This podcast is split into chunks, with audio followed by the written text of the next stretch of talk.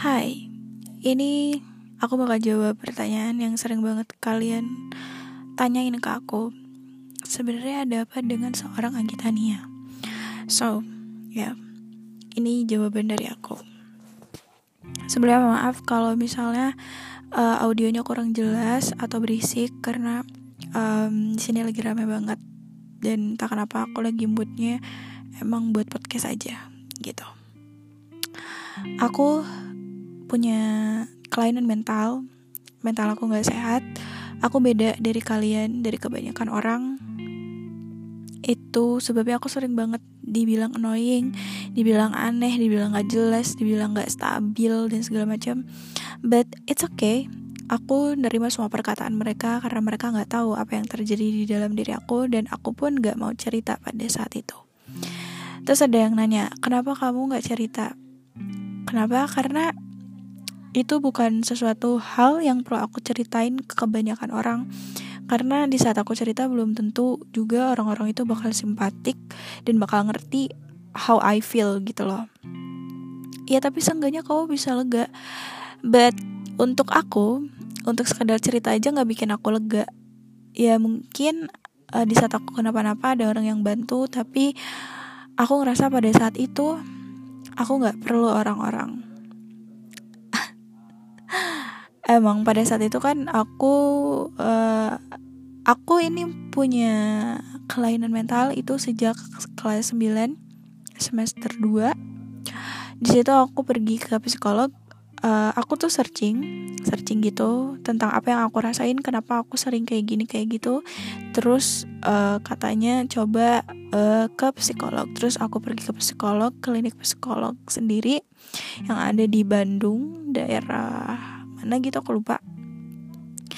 Terus uh, kata psikolognya ya kita cuma cerita doang kan psikolog tuh gak yang kayak gimana gimana banget aku cerita tentang apa yang aku rasain. Terus udah pas masuk kelas 10 semester 1 semester 1 pertengahan lah itu aku udah ngerasa bahwa it's not me gitu. Ini ada yang nggak beres nih. Terus aku konsul lagi. Terus uh, dokternya bil eh psikolognya bilang katanya aku harus ke dokter psikiater. Terus aku pergi ke psikiater dan ternyata ke psikiater itu nggak boleh sendiri kecuali umur aku udah 21 tahun. Pada itu kan umur aku masih 16 16 ya 16 atau 17 gitu 16 deh. Ya 16 masih 16 tahun. Kan? Jadi um, aku telepon my parents terus kenapa gitu-gitu kan? Ya udah aku mereka kaget sih karena kan uh, itu ke IGD-nya RSJ kalau ke dokter psikiater itu. Cuma aku nggak tahu kalau ada klinik khusus psikiater aku nggak tahu. Cuma aku perginya ke sana. Nah udah kayak gitu uh, akhirnya ya aku cerita tentang segala macam apa yang aku rasain dan lain-lain. Aku didiagnosa terus aku dikasih obat dan udah. Itulah yang terjadi kepada aku. Itu alasan kenapa aku selalu tiba-tiba bad mood selalu tiba-tiba gak jelas selalu tiba-tiba marah ke orang selalu tiba-tiba padahal orang tuh nggak nggak punya salah apa-apa. Cuma emang ada masalah sama diri aku sendiri dan aku selalu ngerasa nggak pantas untuk ditemenin siapa-siapa. Jadi aku waktu itu memilih untuk keep itu sendiri. Saya tentu mereka pergi. Kebanyakan orang pergi karena mereka nggak nggak kuat sama sikap aku katanya. Sikap aku yang selalu berubah-ubah terlalu annoying terlalu terlihat apatis cuek dan segala macam. Padahal mereka aja nggak tahu sebenarnya kayak gimana. Ya karena memang aku nggak cerita jadi gak apa-apa. Mereka mau pergi pun terserah mereka. Karena juga aku mikirnya waktu itu kalau misalnya aku cerita mereka bakal ada tetap sama aku itu karena mereka emang tetap ada sama aku atau mereka kasihan sama kondisi aku. Aku nggak suka dikasihanin. Aku nggak mau mereka stay sama aku cuma karena belas rasa kasihan mereka ke aku jadi waktu itu aku ngekip sendiri aku ngejalanin sendiri. Orang-orang pergi biarin aja. Mereka pergi sakit gak mudah perih. Ngeliat orang-orang pergi karena mereka nggak bisa nerima apa yang ada di dalam diri aku. Nggak bisa um, apa ya I can't explain sih sebenarnya. Susah banget. Sebenarnya aku gak mau nyerita kayak gini kayak terlalu capek kalau harus ngejelasin ke orang-orang. Aku tuh kayak gini aku tuh nggak sama kayak kalian. Kalian tuh harus ngerti aku. Jatuhnya tuh kayak attention seeker banget dan aku nggak suka kalau misalnya aku harus jatuhnya kayak caper cari perhatian ke orang lain. Cuma biar mereka ngerti dan ada buat aku gitu. Kayak kasihan banget gak sih? Lo gitu gitu. Jadi aku memilih untuk nyimpan semuanya sendiri. Dan di tahun ke-19 ini aku masih ada aku masih hidup. Berarti itu tanda bahwa aku udah ngelaluin hal-hal yang sulit yang orang-orang -orang tahu dan emang nggak perlu tahu juga. I can handle myself. Aku udah hebat banget sampai sekarang. Nggak ditemenin siapa-siapa. Um, honestly orang tua aku tuh kan kolot ya. Maksudnya bukan orang tua yang milenial gitu jadi emang mereka acuh gak acuh tentang kondisi mental aku kayak gimana gitu. Dan aku pun kalau kambuh tuh nggak pernah nunjukin ke mereka yang kayak gimana banget. Cuma diem di kamar um, nyalain musik yang kenceng pakai speaker nangis kenceng-kencengnya mulutnya disumpel pakai baju supaya nggak kedengeran sama orang lain. Itu the level of pain banget sih. Kalian jangan sampai ngerasain hal itu. Makanya kalian harus tetap waras.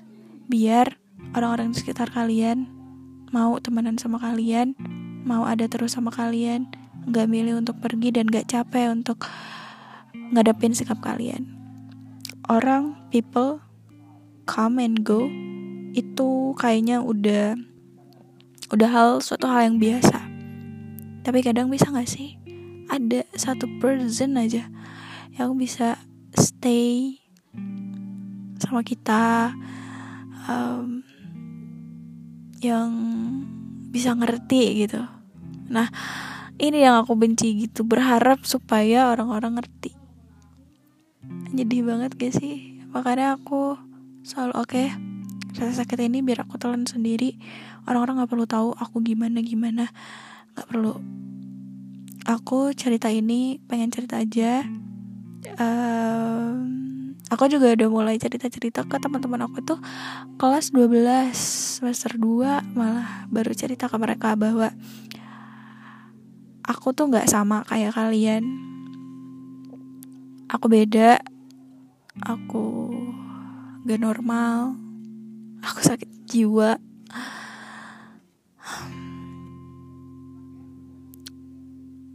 Dan aku benci ekspresi mereka yang kayak nunjukin bahwa kit kasihan banget kamu. Padahal gak apa-apa kan? Emang emang kasihan sih. Aku juga sebenarnya ke diri sendiri cuma aku nggak tahu selalu nggak bisa kalau misalnya orang tuh ngasihanin diri aku tuh kayak kesannya tuh aku lemah banget di mata orang-orang. Tapi di sisi lain aku juga pengen orang ngerti dan orang tuh stay sama aku. Tapi di sisi lain juga aku nggak mau mereka stay sama aku karena mereka kasihan sama aku jadi jangan pernah sepelein tentang mental health. Kalau kalian ngerasa ada yang aneh di diri kalian kalian ngerasa uh, ada yang gak bener di diri kalian udah ada mulai pikiran-pikiran yang aneh-aneh kalian harus konsul ke psikolog. Tapi kalau ke psikolog aku saranin mending ke klinik khususnya jangan ke rumah sakit. Karena ke rumah sakit kadang suka asal-asalan. Uh, itu sih pengalaman aku ya. Cuma aku nggak tahu rumah sakit ya mungkin kalian harus pilih-pilih juga kalau mau ke rumah sakit tapi aku lebih prepare kalian mending ke klinik khususnya gitu loh biar lebih um, fokus dan uh, apa ya kan reservasi dulu gitu loh jadwalnya. Kalau di rumah sakit kan pasti banyak ya jadi ngantri gitu loh jadi nggak tenang gitu.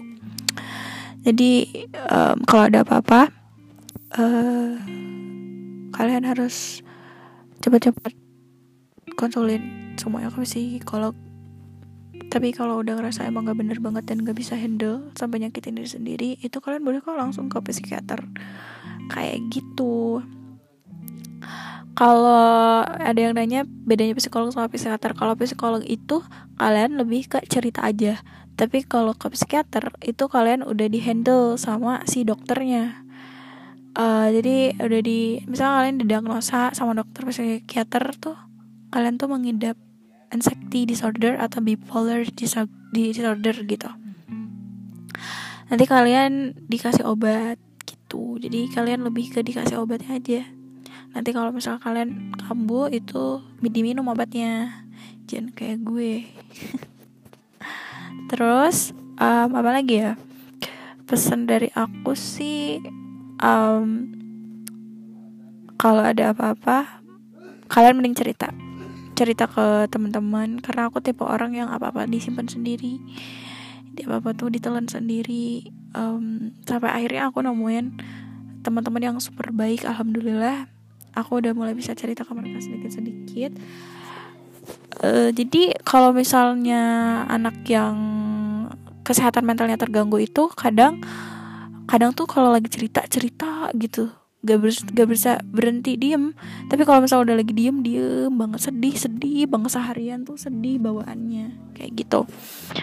Emang sulit untuk uh, ngertiin orang yang punya masalah mental karena lukanya tuh nggak kelihatan. Ngobatin luka yang kelihat nggak kelihatan itu lebih sulit daripada kita jelas-jelas ngelihat orang yang patah tulang.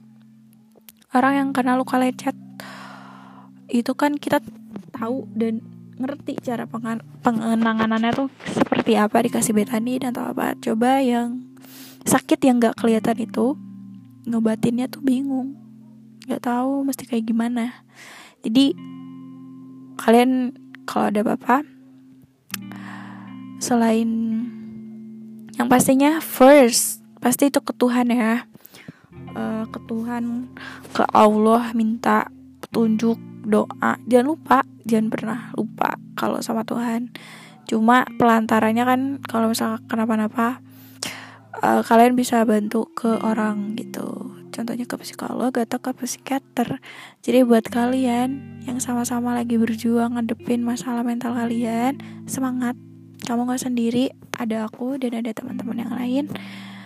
Um, gak apa-apa orang-orang pergi karena gak bisa menerima kamu karena kamu beda dari yang lain tapi yang pasti kamu jangan pernah ninggalin diri kamu sendiri karena kamu cuma punya kamu.